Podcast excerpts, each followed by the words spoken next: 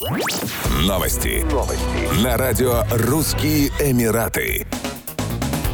Постоянный представитель Объединенных Арабских Эмиратов в ООН Лана Нусайбе призвала к немедленной деэскалации военного конфликта и прекращению боевых действий на территории Украины. На заседании Совета Безопасности ООН дипломат подчеркнула, что события в городах Украины подрывают региональный и международный мир и безопасность и подчеркнула готовность ОАЭ работать с членами Совета для разрешения конфликта. В свою очередь Министерство иностранных дел и международного сотрудничества ОАЭ выразило тревогу по поводу возможных последствий происходящих событий для мирного населения населения страны, региона и международного сообщества. Министерство подчеркнуло важность обеспечения нуждающихся гуманитарной помощью, соблюдения международного гуманитарного права в местах вооруженных столкновений, а также необходимость защиты гражданских лиц. Выступая перед Советом Безопасности, посол Лана Нусайбе подчеркнула готовность ОАЭ работать с членами Совета Безопасности для достижения деэскалации. Результат голосования был предрешен, но возможности для диалога должны оставаться открытыми как никогда раньше, и мы должны использовать их вместе, сказала она.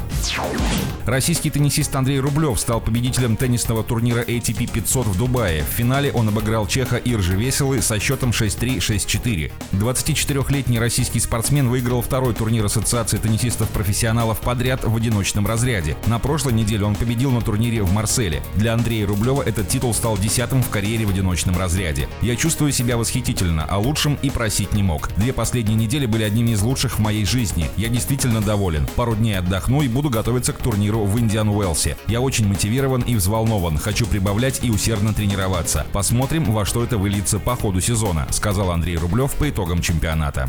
Еще больше новостей читайте на сайте RussianEmirates.com